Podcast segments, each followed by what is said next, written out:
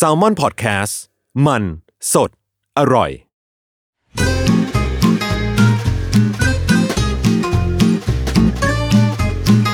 Day One Podcast กับย้อยนภศรศิวิราช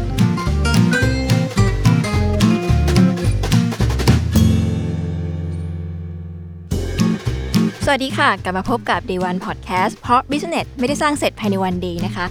รายการที่จะพาทุกคนมารู้จักคุยถึง passion จุดเริ่มต้นของแบรนด์ของโปรเจกต์ของคนต่างๆ ค่ะ กับย้อยนภศรศิวิราชหนึ่งในคณะบรรณาธิการสำนักพิมพ์แซลมอนนะคะ แฟนตัวยงที่รักการเล่าเรื่องธุรกิจที่ดีค่ะ วันนี้เป็นวันที่พิเศษมาก เพราะว่าปกติเดี๋ยวจะนำเคสหรือว่าเอาเรื่องธุรกิจของทุกคนมาเล่าให้ฟังนะคะ แต่ว่าวันนี้เป็นวันแรกที่ มีแขกรับเชิญมาที่สตูเลยนะคะ ต้องเท้าความนิดนึงค่ะสองท่านที่มาคุยกับเยอะวันนี้เนี่ยเป็นดูโอศิลปินที่ทุกคนน่าจะคุ้นหน้าคุ้นตาเขาเป็นอย่างดีเยอะก็เป็นแฟนเพลงเขาด้วยนะคะ วันนี้เข้ามาในบทบาทใหม่ ซึ่ง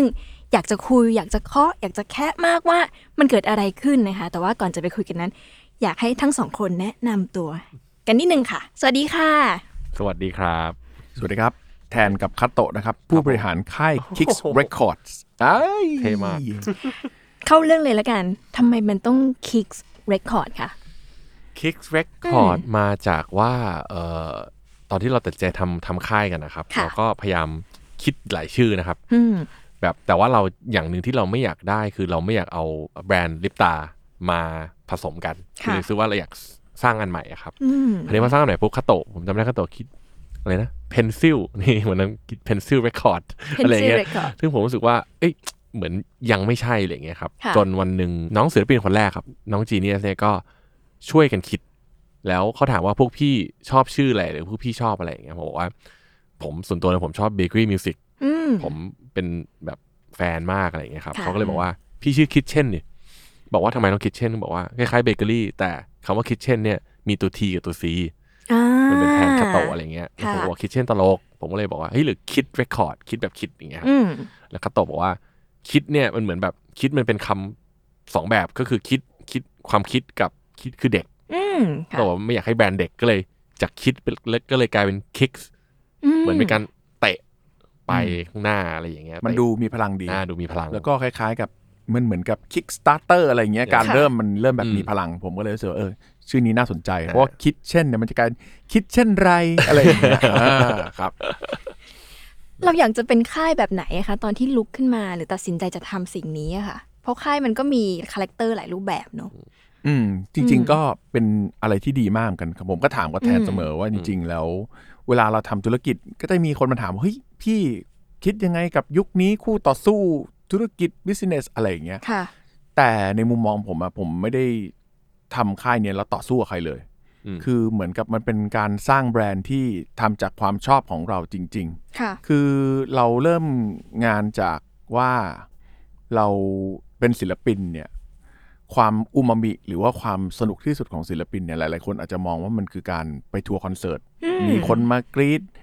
อ่ามีคนมาฟังเพลงมาคอมเมนต์เยอะ ๆ อะไรอย่างเงี้ยสำหรับผมกับแทนเนี่ย ผมว่าเรามีความคิดเหมือนกันอย่างหนึ่งว่าไอ้ความอูมามิของเราที่แบบ มีความสุขเนี่ยมันไม่ได้เกิดแค่เฉพาะบนเวทีคอนเสิร์ตค่ะ มันเกิดตอนที่เราอยู่ในห้องอัด เวลาอยู่ในห้องอัดเนี่ยแล้วเราเขียนเพลงกันเนี่ยมันเหมือนเป็นสถานที่ศักดิ์สิทธิ์ของเราสองคน ค่ะ ที่ว่ามันมันเหมือนอยู่ในห้องกันเวลาที่แบบเออเหมือนเรานั่งสมาธิหรือพยายามทำอะไรคิดให้มันตกตะกอนอย่างหนึ่ง แล้วพอเราออกจากตรงนั้นมา มันมีงานที่มันมันล้ำค่าสำหรับเราสองคนอะไรอย่างเงี้ยผมรู้สึกว่าอันเนี้ยมันมันน่าสนใจผมชอบบรรยากาศตรงนี้ ก็เลยคิดว่าถ้าอยากจะทำค่ายเนี่ยอยากให้มันเป็นบรรยากาศที่ เกิดจากความสุขเราก่อน มันจะได้ทำได้ยาวๆอะไรเงี้ยอืมคือหลาย ๆ ครั้งเวลาทำธุรกิจบางทีอาจจะมองว่าเฮ้ยเงินเป็นส่วนสำคัญแหละกำไรเป็นส่วนสำคัญ แต่ว่าถ้าเราทำสิ่งที่เราคิดเรื่องเงินไปเรื่อยๆ พอทำไปสักระยะหนึ่งมันจะเริ่มเหนื่อย มันจะเริ่มเบื่อเองอะแต่ถ้าเกิดเราทำอะไรที่มันมันสนุกดี มันก็น่าจะทำได้ยาวนานหน่อย ถึงแม้ว่ามันจะเหนื่อย ก็เริ่มจากตรงนี้แหละครับ ก็เลยมองว่าธุรกิจที่เรามีความถนัดอยู่แล้ว เรื่องการทำเพลงเรื่องเรื่องคนใน คอนเน็ชันในในธุรกิจนี้ค่ะงบประมาณหรือว่าแบรนด์ที่เราสร้างมาจากการเป็นนักร้องเนี่ย ผมว่า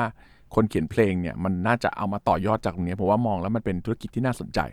ครับอืมแต่ในยุคนี้ที่ทุกคนถ้าอยากจะเป็นศิลปินเนาะมันมีช่องทางเต็มคไปรับหมดเลยอะค่ะ ง่ายด้วยครับอืมอืมที่จะแจ้งเกิดหรืออะไรเองมันคล้ายๆ กับยุทธธรรมสำนักพิมพ์อย่างเงี้ยครับนักเขียนเราสามารถเซ l ร์ publishing เองได้เลยอืมอืมอืมมันจำเป็นแค่ไหนที่มันควรจะต้องมีค่ายเพลงอะคะคำถามนี้เป็นคำถามที่ผม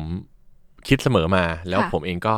พวกเราเองก็เคยเป็นศิลปินที่มีค่ายและอืมไม่มีค่ายค่ะ คือตัวลิปตาเองก็เคยอยู่ค่ายมา 9 ปี แล้วเราก็ออกมาทำกันเองประมาณ 6 ปี จนถึงตอนนี้7ปีละเอ่อคำถามนี้ผมว่าคนที่สามารถ manage ตัวเองได้ และสามารถเอ่อดูแลตัวเองเนี่ยได้เนี่ย ผมว่าดีเลย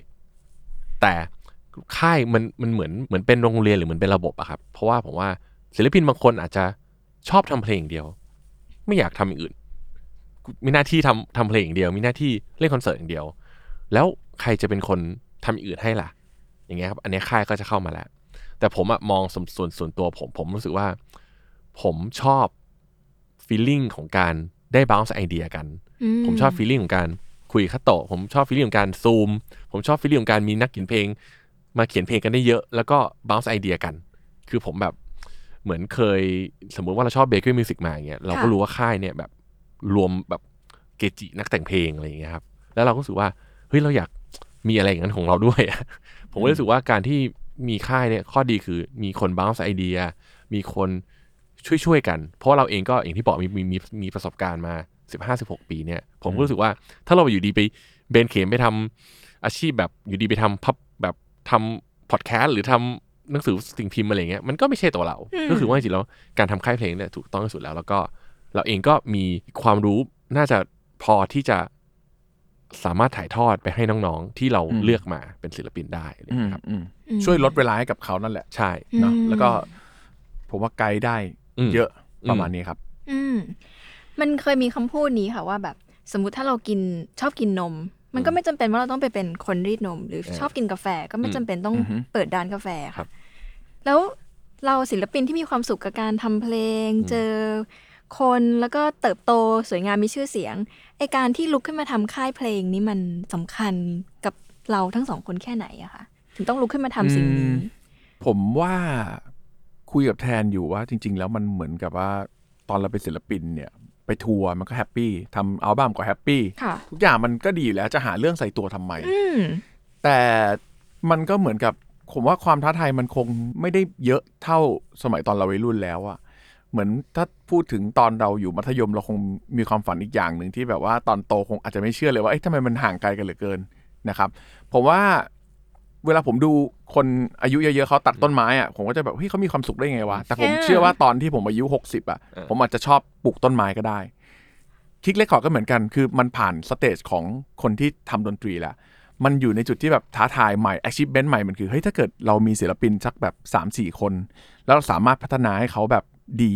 เรามีเพลงอยู่สักร้อยเพลงที่เราแบบเฮ้ยอยากให้คนอื่นเอาไปร้องเอาไปร้องเอาไปทำดู เรามีความรู้แบบเนี้ยถ้าเกิด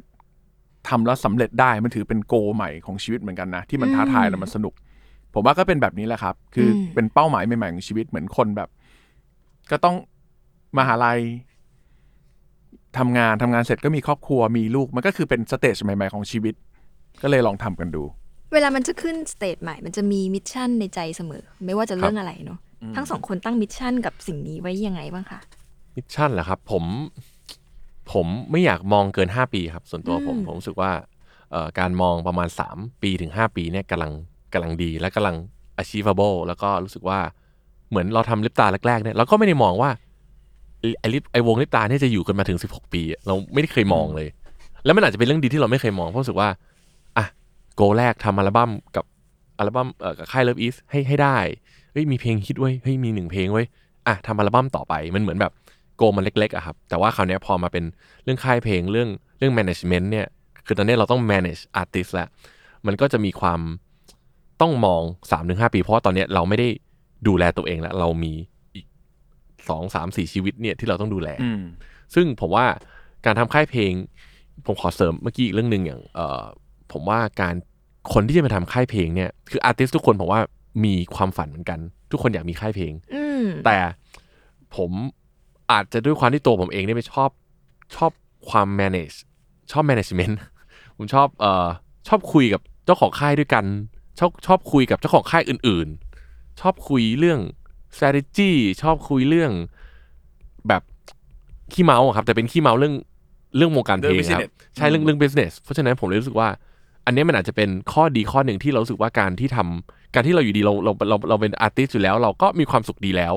แต่ทำไมเราต้องมาเพิ่มหมวกตรงเนี้ยเพราะผมรู้สึกว่า เออมันยังเป็นอะไรที่เราแบบสนใจแล้วเรารู้สึกว่าเราน่าจะทำได้ดีอะไรอย่างเงี้ยครับ อืม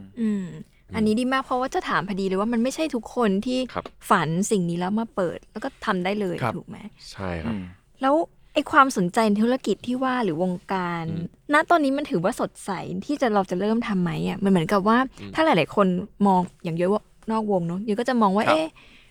ธุรกิจความบันเทิงหรือดนตรี ตอนนี้มันขาลงหรือเปล่าครับทั้งสองคนมองว่ายังไงคะ หรือจริง ๆ มันมีโอกาสอะไรที่สองคนเห็น ใช่ครับ ผมว่ามันคือขาลงเลยอืมคำตอบผมว่ามันคือขาลงจนค่ะแบบไม่รู้จะลงยังไงแล้วอะแต่อืมว่าในขณะเดียวกันมันก็เป็นจังหวะที่ดีที่เรามีเวลามากขึ้นค่ะ คือถ้าเป็นก่อนหน้าเนี้ยโควิด มันก็ค่อนข้างต้องบอกว่างานมันเยอะจนไม่มีเวลาสมองที่จะทำอะไรอืมเพราะว่ามันต้องไปทัวร์ทัวร์เสร็จกลับมาทำนู่นทำนี่ แต่พอโควิด เนี่ยมันก็ทำให้แบบ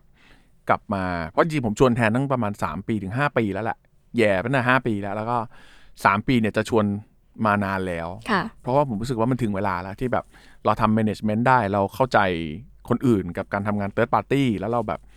เราใจเย็นมากพอแล้วที่จะรับรับขีดตรงเนี้ยได้ก็เลยชวนกันมา แต่พอดีพอโควิดปุ๊บเนี่ย ไม่ได้ไปทัวร์ผมว่าตรงเนี้ยทำให้แทนเขาตกตะกอนด้วยว่าเออโอเค เราลองมาขึ้น mission ใหม่ดูดีกว่า เพราะหลังจากนี้ไปผมว่า เราจะได้เห็นปรากฏการณ์หนึ่งของศิลปินในไทยนะมันคือการผลัดใบแบบ เร็วมากโควิดจะเร่งให้แบบว่าผมว่า generation ของ artist อย่างผมรุ่นอันเนี้ย มันจะดูเชยไปเร็วมากอืมแล้วยังไงคะ generation ใหม่ๆอือะมมันจะมามารวดเร็วเลยล่ะ เพราะว่าศิลปินที่รุ่นเก่าผมว่ามันก็จะดูเก่าไปเลยอะไม่หรอกเพราะว่าอืมอาจจะเป็นเรื่องโควิด ทุกอาสายอาชีพแหละผมว่ามันเป็นการล้างไพ่อืมแบบเอ่ออาชีพโดยเฉพาะอาชีพนักดนตรี อาชีพเอ่ออาร์ติสเนี่ยศิลปินเนี่ยถ้าเกิดคนที่ไม่ได้รักมันจริงเนี่ย หรือว่าแบบ ไม่สามารถมีอินคัมได้ครับเขาก็อาจจะต้องไปทำอาชีพอื่นนะทำอาชีพอื่นแหละแต่ว่าพวกที่ยังยังอยู่เนี่ยก็ยังรู้สึกว่ายังต้องสู้กันอยู่เนี่ยผมว่าอันเนี้ยก็จะเป็นการแบบ เออมันคือแบบแบบมันหายกันไปเยอะครับ เพราะว่าอืมวงยุคเราเราๆเนี่ย สมมุติว่าพูดถึง 15-16 ปีขึ้นไปเนี่ย ก็ไม่ได้มีเยอะแล้วหายไปเยอะไรอะอย่างเงี้ยหายไปเยอะเหมือนกันครับ ตอนเนี้ย ผมว่าหายไปหลายวงมาก ๆ หายไปเยอะเลย เพื่อนๆเนี่ย หลาย ๆ คนเลย สงสัยนิดนึงอะค่ะครับไอความ management ที่ว่าที่บอกครับว่าเราเคยมีประสบการณ์หรือทำมาก่อนครับมันคือมันเหมือนหรือมันต่างกับการทำ management วงการอื่น ๆ ยังไงไหมคะ เวลาเป็น management ศิลปินเอ่อค่ายเพลงมันก็จะมีเรื่องของเรื่องของมิวสิกก่อนอย่างแรกใช่ไหมค่ะคือการที่สมมุติว่า ผมเองสมมติว่าผมโปรดิวซ์ให้หลายๆศิลปินเนี่ยเราก็จะเริ่มมีความรู้ตรงนี้แล้วทำมาสี่ห้าปี เพลงออกไป success ไม่ success บ้าง success บ้างเนี่ยเราก็จะรู้แล้วเอ่อสเต็ปมันเป็นยังไงคราวเนี้ยเรื่องของค่ายเพลงเนี่ยมันไม่ใช่แค่เรื่องทำเพลงละอืมมันจะเป็นเรื่องของหลังจากทำเพลงมีอะไรบ้าง หลังจากทำเพลงต้องมีทำต้องมีเรื่องของเอ่อ PR marketing ต้องมีเรื่องของเอ่อ music video แล้วต้องมีเรื่องของ journey ผมว่าเรื่องเรื่องเรื่อง journey เป็นอะไรที่ที่สำคัญ เพราะว่า เราต้องไม่ใช่ว่าปล่อยศิลปินคนแรกมา เพลงไม่ฮิตปุ๊บอะจบเดี๋ยวเราไปหาคนใหม่มันไม่ใช่ เพราะว่ากว่าศิลปินคนหนึ่งจะ success เนี่ยมันใช้เวลา แล้วเราจะต้องปูทางเขายังไงให้ ให้รู้สึกว่า เออ ค่อยๆไปนะ คือเราคือเราเราจะไม่มีการเร่งกันเลย แล้วเราก็รู้สึกว่า เออ ไม่เป็นไรปล่อยเพลงแรกก็ค่อยไปค่อยๆไป เพราะเราว่าเพราะเราเชื่อว่าคนที่เราเลือกมาเนี่ยเขาจะต้องมาแน่ๆแต่จะมาเมื่อไหร่เนี่ย เราก็ค่อยๆดูค่อยๆไป เพราะว่า เราเองก็เป็นศิลปินที่ตอนแรกๆมาคนก็ไม่ไม่มีใครรู้จักหน้าครับเพราะตอนนั้นยุคสิบหกปีที่แล้วเนี่ยยังไม่มี social network ยังแบบ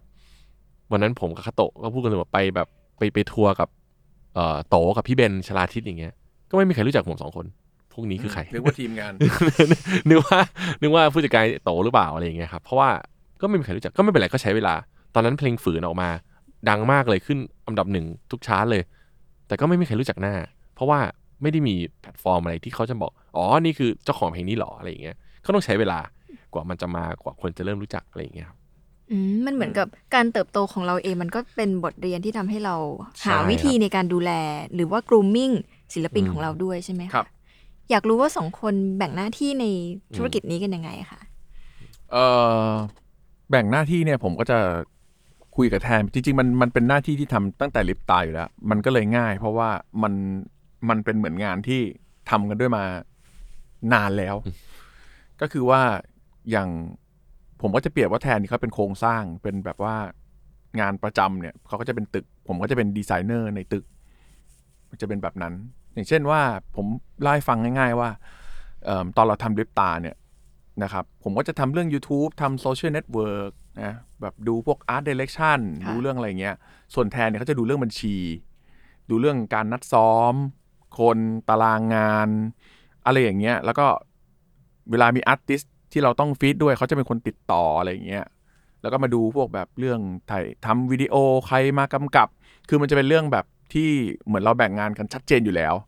โดยความถนัดโดยที่ไม่รู้ตัวจริงๆมันมันมันไม่ได้ตั้งใจแบ่งกันนี้แล้วแต่ว่า พอทำไปเรื่อยๆแล้วมองเออคนนี้ทำได้ดีกว่าอะคนนี้ทำเหมือนเขาก็จะรู้ว่าเรื่องนี้เขาทำได้ดีกว่า เรื่องนี้ผมก็มองว่าเขาทำได้ดีกว่าให้เขาทำมันก็จะค่อยๆแบ่งกันแบบลงตัวเลย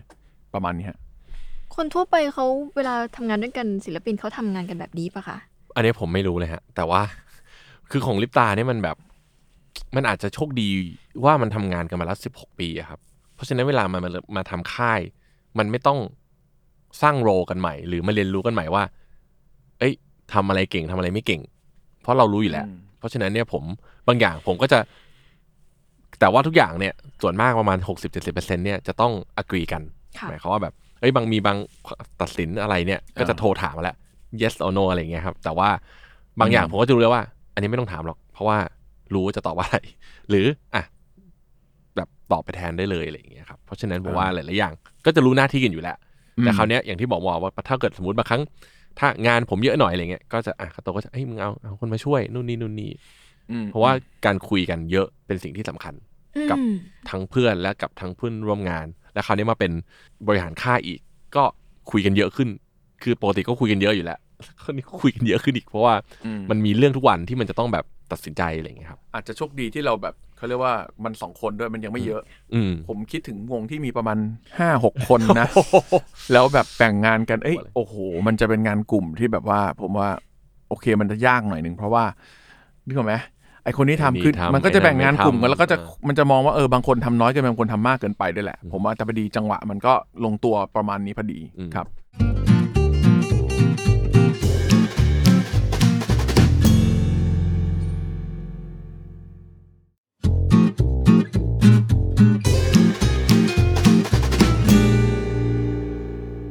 มันเป็นเพราะอะไรนอกจากความที่คุยกันเยอะ ๆ มันมีคำชอบบอกว่า เพื่อนกันหรือคู่รักอ๋อ ห้ามทำอะไรด้วยกันแบบเนี้ยมันจะทะเลาะกัน ตลอด 16 ปีที่ผ่านมามัน มันมีมันมี โชคโชคดีเพราะยังไงไม่ได้เป็นเพื่อนกันมาก่อนฮะ ใช่ครับไม่ได้เป็นเพื่อนมาก่อน เอ่อ ถ้าเราเล่นสั้นๆ ก็เหมือนได้มาทำเพลงกันหลังจากเจอกันครั้งสองครั้งอะไรอย่างเงี้ยครับแต่ไม่ได้มีใครจับให้มาเจอให้ให้มาคู่กันนะฮะเหมือนจับคู่กันเอง แต่ว่าแต่ว่าเอ่อไม่ได้เป็นเพื่อนกันมาก่อน อืมแล้วก็เริ่มเป็นเพื่อนกันเพราะต้องทำงานด้วยกัน อืม แล้วก็ทำกันมาเรื่อยๆแบบอย่างนั้นเอ่อจนวันเนี้ยเหมือนรู้แล้วว่าคือสนิทแบบไม่สนิทอะครับ คือมันอยู่กันมาขนาดเนี้ยมันคือมันก็คือ family พอมันเป็น family ปุ๊บเนี่ยบางครั้งก็จะมี family ที่สนิทกับน้องชายหรือพี่ชายอะไรอย่างเงี้ยใช่ไหมค่ะแต่มันคือ family เพราะฉะนั้นมันจะมีเส้นแหละ เราจะรู้ว่าโอเคเราแบบ เราทำงานกันเท่านี้ประมาณนี้ ในวันในเวลาว่างคัตโตะกับผมก็จะไม่ค่อยเหมือนกันอืม จะมีเหมือนกัน แต่ก็มีไม่เหมือนกันอะไรอย่างเงี้ย ผมรู้สึกว่าคือมันอยู่กันมาประมาณเนี้ยมันแบบมันโหมันแบบที่บ้านก็สนิทกันคือมันแบบมันมันไปมากกว่าเพื่อนแหละมันคือแฟมิลี่แหละอืมมันก็เลยเออแบบ มีเส้นที่ที่เรา respect กันแล้วก็ไม่ข้ามกัน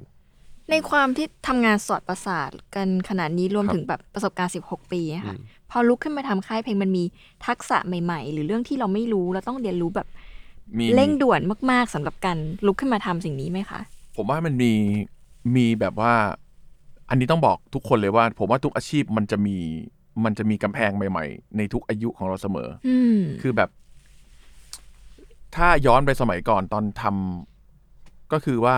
ศิลปินต้องมานั่งทำ YouTube กันเองอืมทำ Facebook กันเองอะไรอย่างเงี้ย ถ้าผมพูดถึงเดี๋ยวนี้ก็คงต้องมาทำ TikTok กันเองอืมใช่ไหมต้องไปทำ Telegram กันเอง ต้องไปท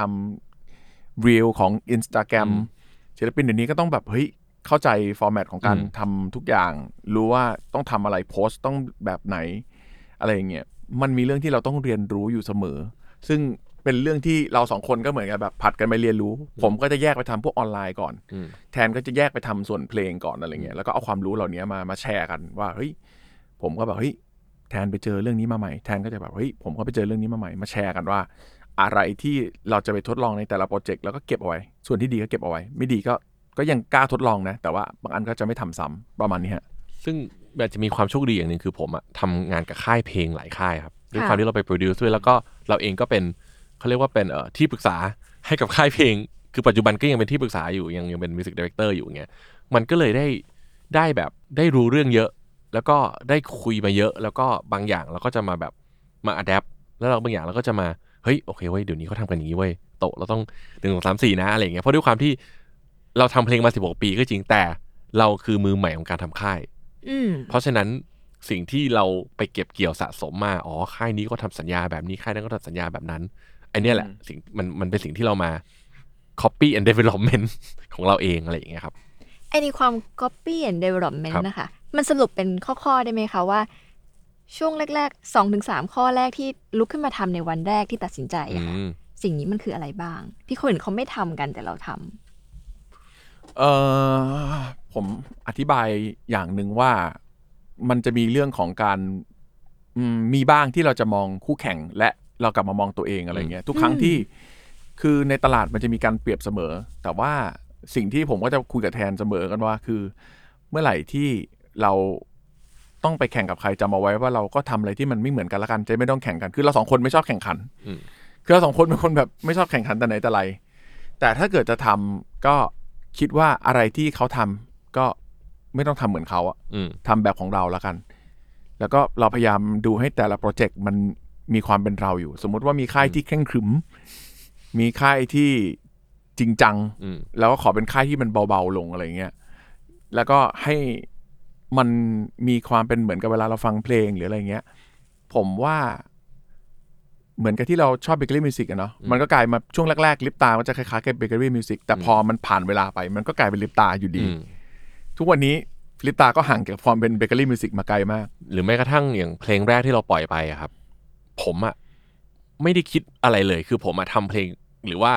น้องน้องน้องจีเนียสคือศิลปินเบอร์แรกเนี่ยน้องเขาเขียนเพลงมาแล้วว่าผมผมก็เลือกเพลงนี้เป็นเพลงแรกกัน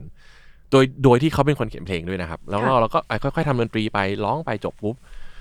ผมจำได้ว่าวันแรกที่เราปล่อย teaser เนี่ย เราตัดเสียงน้องเขาอย่างเดียว อืม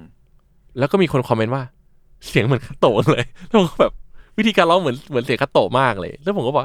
เฮ้ยแต่เราไม่ได้คิดคือตอนที่ทำเพลงกันไม่ได้ไม่ได้คิดกันเรื่องว่าเพลงมันเหมือนลิปตาครับแต่เราแค่รู้สึกว่าใช้รสนิยมของการเลือกเพลงว่าจะเอาขอเพลงอะไรเพลงแรกหรือเพลงอะไรปล่อยดีเนี่ย เราใช้ว่าเออ เราชอบเพลงไหนอะไรอย่างเงี้ยครับแต่เดี๋ยววันหนึ่งน้องก็จะมี signature ของเขาเอง ใช่อืมซึ่งจริงๆน้องก็อาจจะไม่ได้ไม่ได้ไม่ได้ก๊อปปี้เลยหรอกแต่แค่ว่าเออมันเหมือนแบบ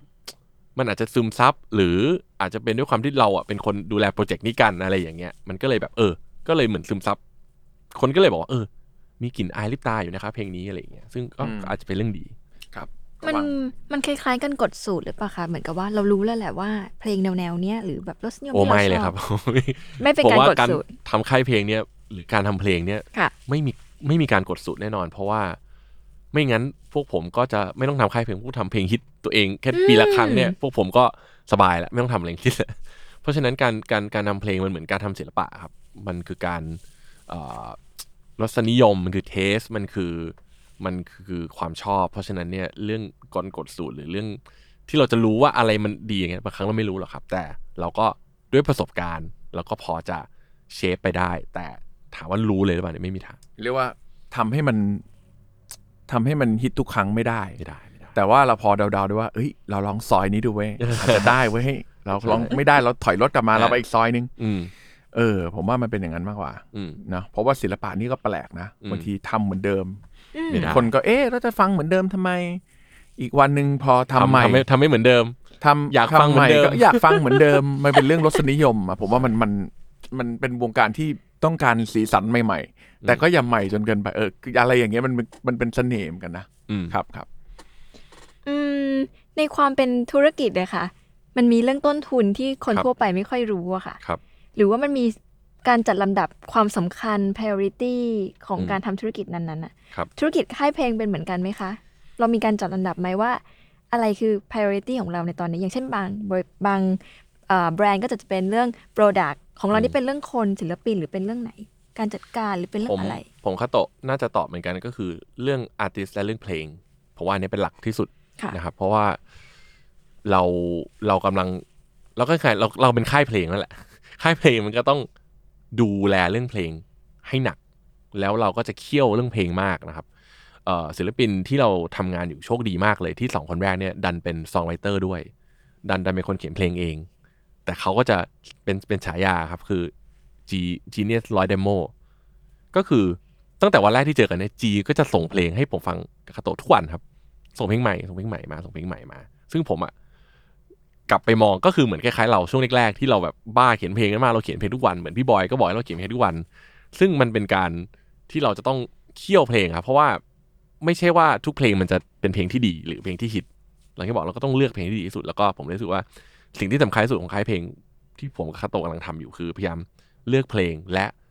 และเคี่ยวกับมันให้มากที่สุด อืม ต้นทุนผมว่าที่สูงที่สุด ถ้ามองในมุมของคำถามแบบที่ถามมาเนี่ย ต้นทุนคือเวลาค่ะ เพราะว่าถ้าเรามองในเราเราบรกแบบเป็นค่าใช้จ่ายเป็นตัวเงินเนี่ย มันจะกลายเป็นพวกค่า MV ค่าทำภาพอะไรก็เงี้คืยอค่ามันจะสูงเอาซอสอืมมันจะเป็นค่า outsource ที่สูง แต่ในความเป็นจริงอะผมว่าที่แพงที่สุดก็คือเวลาและความคิด เพราะว่า กว่าจะได้เพลงหนึ่งเนี่ยมันใช้เวลาเยอะ แล้วก็แก้กันเยอะมาก ๆ ซึ่งตรงเนี้ยยอมรับเลยว่าหลาย ๆ คนไม่ค่อยให้ความสำคัญกับเวลาอืมพอเพลงที่ดีเราก็มองอย่างที่แทนบอกว่ามันคือการเคี่ยวเคี่ยวก็คืออะไรฮะ แบบซุปหม้อหนึ่งอะเคี่ยวมาเหลือถ้วยแค่นิดเดียวก็ใช้เวลาใช่ไหมฮะเวลามันแบบมันไม่สามารถมองเป็นตัวเงินได้ แต่ว่าในความเป็นจริงแล้ว มันมันเปลืองเวลาเพราะว่าจริง ๆ มันคือค่าเสียโอกาสที่เราจะไปทำอย่างอื่นได้อะอืมเพราะฉะนั้นเนี่ย สิ่งที่สำคัญที่สุดก็คือเวลาต้องทุ่มเทเวลาให้มาก เพราะฉะนั้นค่ายที่งบน้อยๆอยู่อะผมว่าทุนน้อยๆก็ทำได้ เพียงแต่คุณต้องลงเวลาเยอะนะผมว่าประมาณนี้นะใช้ความคิดเยอะอันนี้ดีมากเพบหลายคนน่ะหรือหลายครั้งเราไม่ค่อยเอาเวลาไปบวกให้เป็นเรื่องต้นทุน ซึ่งมันเป็นเรื่องที่คนไม่ค่อยยอมเสียด้วยอะค่ะ หมายถึงว่า แล้วไอ้สิ่งเนี้ย เราจะบอกให้คนอื่นเข้าใจยังไงครับมันคือโยว่ามันเป็นคีย์คีย์เซตในบางครั้งด้วยว่า เราทำตั้งใจทำงานบางอย่างอะ คือถ้าเราใจร้อน ครับ อยากเห็นผลเร็วๆ มัน มันไม่มีอะไรมาบอกได้เท่ากันแบบ ช้าเรื่องนี้เนี่ย ผมจะบอกว่ามันถ้าย้อนไปประมาณสักสิบปีที่แล้ว ๆ ค่ะ น้องชายผมมาบอกผมบอกว่าเฮ้ยแบบ you work out อยู่ยังน้อยไป ตอนนั้นผมแบบร้องเพลงอยู่ก็แบบชิวๆแล้วก็ยังไม่ได้แบบอะไรอย่างเงี้ยโค้ดก็บอกว่า เนี่ย อยากเห็นยูทำ work out เยอะกว่านี้เพราะว่าแม่งมีความสามารถนะ แต่ว่ายูยังใช้เวลาในวันหนึ่งน้อยไป เช่นแบบไปซ้อมไปทำอะไรอย่างเงี้ย มันแบบแค่สามสี่ชั่วโมง เขาบอกว่าถ้าเพิ่ม work out ประมาณสักแปดถึงเก้าชั่วโมงอะเขาโตะจะแบบดีมากเลย เพราะว่าแบบมีความคิดอยู่เยอะอะควรจะเอาไปทำอะไรเพิ่มอะไรเงี้ย ผมก็เลยจำคำว่า work out มาก็คือว่า หลายคนเด็กวัยรุ่นอะบางที work out เดี๋ยวนี้ผมว่าน้อยไป น้อยไปคือ ถ้ายังไม่ค่อยเก่งอะคือคุณต้องเพิ่มเวลา สมมุติแบบ ผมมีน้องที่แบบตัดต่ออะตัดไม่เก่ง เขาบอกเนี่ยเขาตัดวิดีโอตัวหนึ่งยากมากเลยหกชั่วโมงอะไรอย่างเงี้ยผมก็บอกโอเคยูไม่เก่งงั้นลอง double เวลาเข้าไปเพราะเราไม่เก่งเราก็เริ่มต้องเพิ่มเป็นสิบสองต้องอดหลับอดนอนเคี่ยวกรำจนฝีมือเรามันจะจากสิบสองเนี่ย เราจะหดเหลือสิบอืมเหลือแปดเหลือหกอะไรเงี้ย เพราะฉะนั้นคนที่ยังไม่เก่งอะ มันต้องวิ่งวิ่งเร็วหน่อยอะมันต้องบี้ตัวเอง เพราะฉะนั้นผมก็เลยให้ key ว่าคำว่า work out เพราะฉะนั้นจำไว้ว่าวันหนึ่งอะต้องใช้เวลา work out เราให้เยอะ ถ้ามันเยอะไม่พอเราไม่มีทางข้ามไปในจุดที่แบบเราอยากจะไปถึงได้อะเพิ่ม work out ให้เยอะๆประมาณเนี้ยครับ อืม ตอนนี้ถือว่ามันอยู่ถึงสเตจไหนแล้วคะ เราเปิดตัวค่ายเพลงแล้วอย่างครันี้บใช่ไหมคะอย่างศิลปินเบอร์แรกนี่เราครับตั้งใจเลือกเขายังไงบ้าง หรือแบบคนแบบไหนที่มันคือ DNA แบบคิกเรคคอร์ดคือ ตั้งแต่เริ่มจะทำศิลปตั้งแต่เริ่มจะทำค่ายอะครับ เป็นเป็นสิ่งที่ผมหนักใจที่สุดเลยผมรู้สึกว่าการหา การหาใช้คำว่าลูกๆแล้วกัน ลูกๆค่ายอะครับค่ะเป็นอะไรที่ต้องใช้เวลา แล้วเราก็สเกลเยอะนะครับ คือผมเองก็ อะคาโตะมาครั้งก็เลยคนนี้มาคุย ผมก็เลยคนนั้นมาคุย คุยไป มันก็ถูกใจบ้างไม่ถูกใจบ้าง คราวเนี้ยคนเนี้ย ดันง่ายๆที่สุดเลยครับผมว่ามันเป็นอะไรที่แบบโคตรเบสิกเลยคือการไปเจอเพลงเขาใน YouTube ซึ่งมันเป็นเด็กสมัยเนี้ยคืออย่างนี้เลย คือทุกคนเนี่ย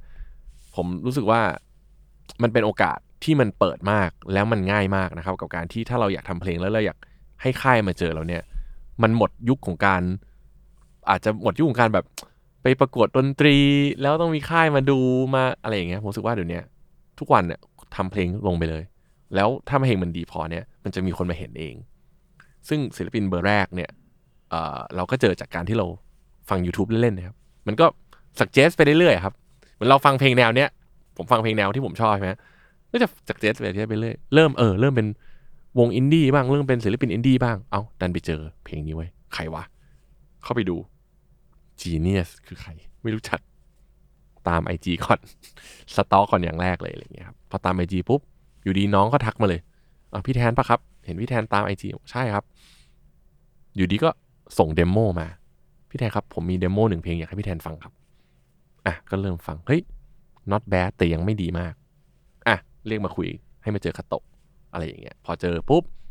เริ่มพัฒนา demo อะ เริ่มมีเพลงที่เรารู้แล้วว่าดีแหละ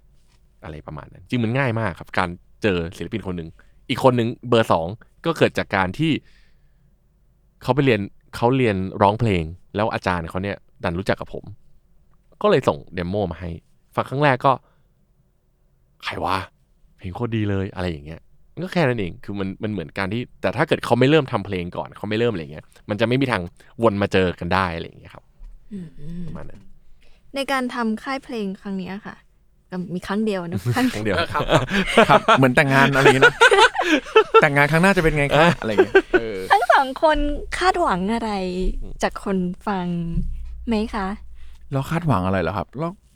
คาดหวังอะไรจากคนฟังคงไม่ได้คาดหวังอะไรมาก คาดหวังจากตัวเองมากกว่าว่าอืมว่า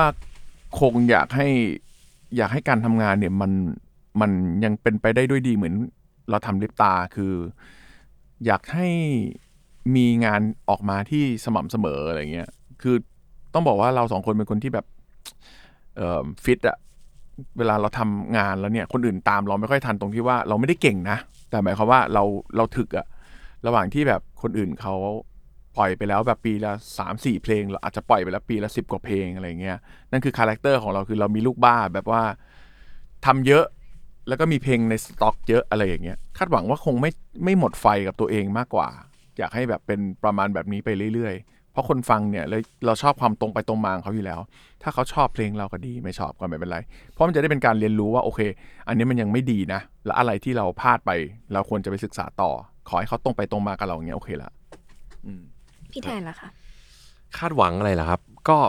จริงๆคาโตะพูดอันนึงก็ถูกคือ คาดหวังว่าตัวเองอย่อย่าหมด passion เพราะว่าผมว่าการที่เรากลับมาเรื่อง work out ในการที่เราอยู่กับมันวันละหกถึงแปดชั่วโมงเนี่ย ถ้าเราไม่อินนะครับมันยากมากนะครับ เหนื่อย เหนื่อย เพราะฉะนั้นเนี่ยผมว่าเด็กๆสมัยเนี้ยไม่ว่าคุณจะทำอะไรไม่ว่าจะเป็นอาชีพอะไรก็ตามแต่เนี่ย ขอให้มี passion แล้วขอให้เก่งจริงอะทำอะไรได้หมดเลย ผมอะรู้สึกว่าถ้าวันหนึ่งผมผมมีลูกหรือผมอะไรอย่างเงี้ยถ้าเกิดเขาชอบอะไรอะแม้ว่าแม้มันจะเป็นเรื่องอะไรที่มันแบบ อาจจะดูแบบโคตรไม่มีอะไรเลยอะแต่ถ้าเกิดเก่งจริง ๆอะคือผมรู้สึกว่ามันมันสามารถเป็นอาชีพได้เลย เพราะว่าเราก็มองกลับไปตัวเอง เมื่อตอนอายุสิบสี่สิบห้าที่เริ่มเขียนเพลงแบบงูปลาปาเนี่ย ถ้าคุณแม่มาบังคับให้ผมเหมือนไปเรียนอย่างอื่นน่ะผมก็อาจจะ ก็อาจจะไม่ได้มานั่งตรงนี้แล้วอะครับ แต่ว่าเออคุณแม่ก็ก็อาจจะเป็นคนคือผมอาจจะโชคดีที่ที่มีคุณแม่ที่ที่ตามใจ ให้เรียนทำเพลงตั้งแต่เด็กอะไรอย่างเงี้ยครับอืมก็อันนั้นถือว่าโชคดีแม่ support ใช่อะเป็นเป็นคือแม่คุณแม่ support มากเลยคุณแม่จะรู้ว่าเออมึงทำอย่างอื่นไม่รอดแล้วทำนี้เหอะอะไรอย่างเงี้ยครับผมรู้สึกว่าอืมเออความคาดหวังคือตัวเองอย่าอย่าหมดไฟอย่าหมด passion ยังถ้าเจอปัญหาก็ให้รู้สึกสนุกกับการแก้แก้แก้ปัญหาอืมอะไรประมาณนั้นอื มมีเรื่องหนึ่งที่ลืมถามไป เยอะอยากรู้เป็นเป็นการส่วนตัวค่ะ เวลาทำเรื่องธุรกิจมันต้องมีรายได้เข้ามาเนอะครับในยุคนี้ที่มันดูมันจะมีการจ้างงานน้อยลงครับการออกโชว์ออกทัวร์ออกอืมคอนเสิร์ตน้อยลง ค่ายเพลงนี้มันได้รีเทิร์นกลับมาจากไหนเหรอคะอืมเอาเท่าจริงๆแล้วที่เล่าได้ก็ได้ได้ครัค่ะบจริง ๆ แล้วต้องบอกว่ามันเป็นยุคที่แย่มากๆเลยด้วยแหละครับอืมที่จริง ๆ แล้วผมว่าถ้าไม่ควรทำธุรกิจค่ายเพลงเลย แต่ว่า เราก็เห็นโอกาสบางอย่างเหมือนกัน คือผมไม่ได้มองในปีเนี้ยผมบอกแทนว่าเอิ่มอย่าไปมองปีนี้มองสักสิบปีข้างหน้าค่ะที่ผมมองว่าเอิ่มเรื่องของกฎหมายลิขสิทธิ์มันน่าจะดีขึ้นเรื่อยค่ะๆตรงนั้นเนี่ยเหมือนเหมือนเราทำเพื่อประมาณห้าถึงสิบปีข้างหน้าอืมก็บอกแทนว่าเออทำทุกวันนี้อาจจะขาดทุนบ้างทำอะไรบ้าง แต่อย่างน้อยเนี่ยเอมขออย่างหนึ่งคือมีสเปซการทำงานที่มันดี คือถ้าจากนี้ไปเนี่ย อาจจะต้องคิดเรื่องเงินน้อยหน่อย เนื่องจากว่ามันมันไม่ได้อยู่ในจุดที่ดีอะแต่ตอนเนี้ยต้องยอมรับว่าลิปตามันถึงในจุดที่ก็ยังไม่ได้ลำบากเรื่องสตังค์มากขนาดนั้นเราทัวร์กันมานาน แล้วก็ไม่ได้อืมไม่ได้แบบทำอะไรกันเยอะ เพราะฉะนั้นก็มีเงินออมก้อนหนึ่งที่แบบอยากจะลองทำในสิ่งที่ชอบค่ะแล้วก็ถามว่าไอ้กำไรของเราสองคนเนี่ยอันแรกที่ผมอยากได้เลยคือ ความสุขในการที่ได้เขียนเพลง คือไม่ได้หมายถึงว่าเงินไม่สำคัญนะ อย่าขาดทุนเยอะก็พออม ให้มันแบบพออยู่ไหวอะแล้วก็มีสเปซของการทำงานที่ดี ซึ่งผมเชื่อว่าเมื่อความสุขมันมาแล้ว ไอไอบรรยากาศการทำงานที่ดีมาในห้าปีข้างหน้าสิบปีหน้านาน่าสนใจ ครับจริง ๆแล้วประมาณ 10 ปีให้หลังเนี่ยแหละครับ เรื่องลิขสิทธิ์เพลง เรื่องการเก็บลิขสิทธิ์มันเป็นเรื่องที่ค่อนข้างใหม่สำหรับเอ่อวงการเพลงไทย แต่มันเริ่มดีขึ้นเรื่อยๆ ทุก ๆ ปีนะครับ เพราะว่าถามว่า แล้วค่ายเพลงถ้าไม่เล่นคอนเสิร์ตไม่ได้แล้วจะตังค์มาจากไหน จริงๆมันมีหลายประตูมากนะครับ ทั้งเรื่องสตรีมมิ่งทั้งเรื่อง YouTube ทั้งเรื่องจัดเก็บลิขสิทธิ์ต่าง ๆ คือทุกครั้งที่ทุกคนก็คงพอจะรู้ว่า ทุกครั้งที่เเราฟังเพลงใน YouTube อะเพลงมันก็จะเป็นรายได้ ถึงแม้ไม่เยอะ แต่มันก็เป็นรายได้ เพราะฉะนั้นจริง ๆ แล้วผมว่าการ support ศิลปินสมัยเนี้ยถ้าเราอยากจะโชว์พลัง support เนี่ยมัน ไม่ได้ยากเลย มันไม่ได้เสียตังค์สักบาทเลย คือบางครั้งแค่เขาปล่อยเพลงใหม่เราแค่แชร์ ให้เพื่อนเราฟัง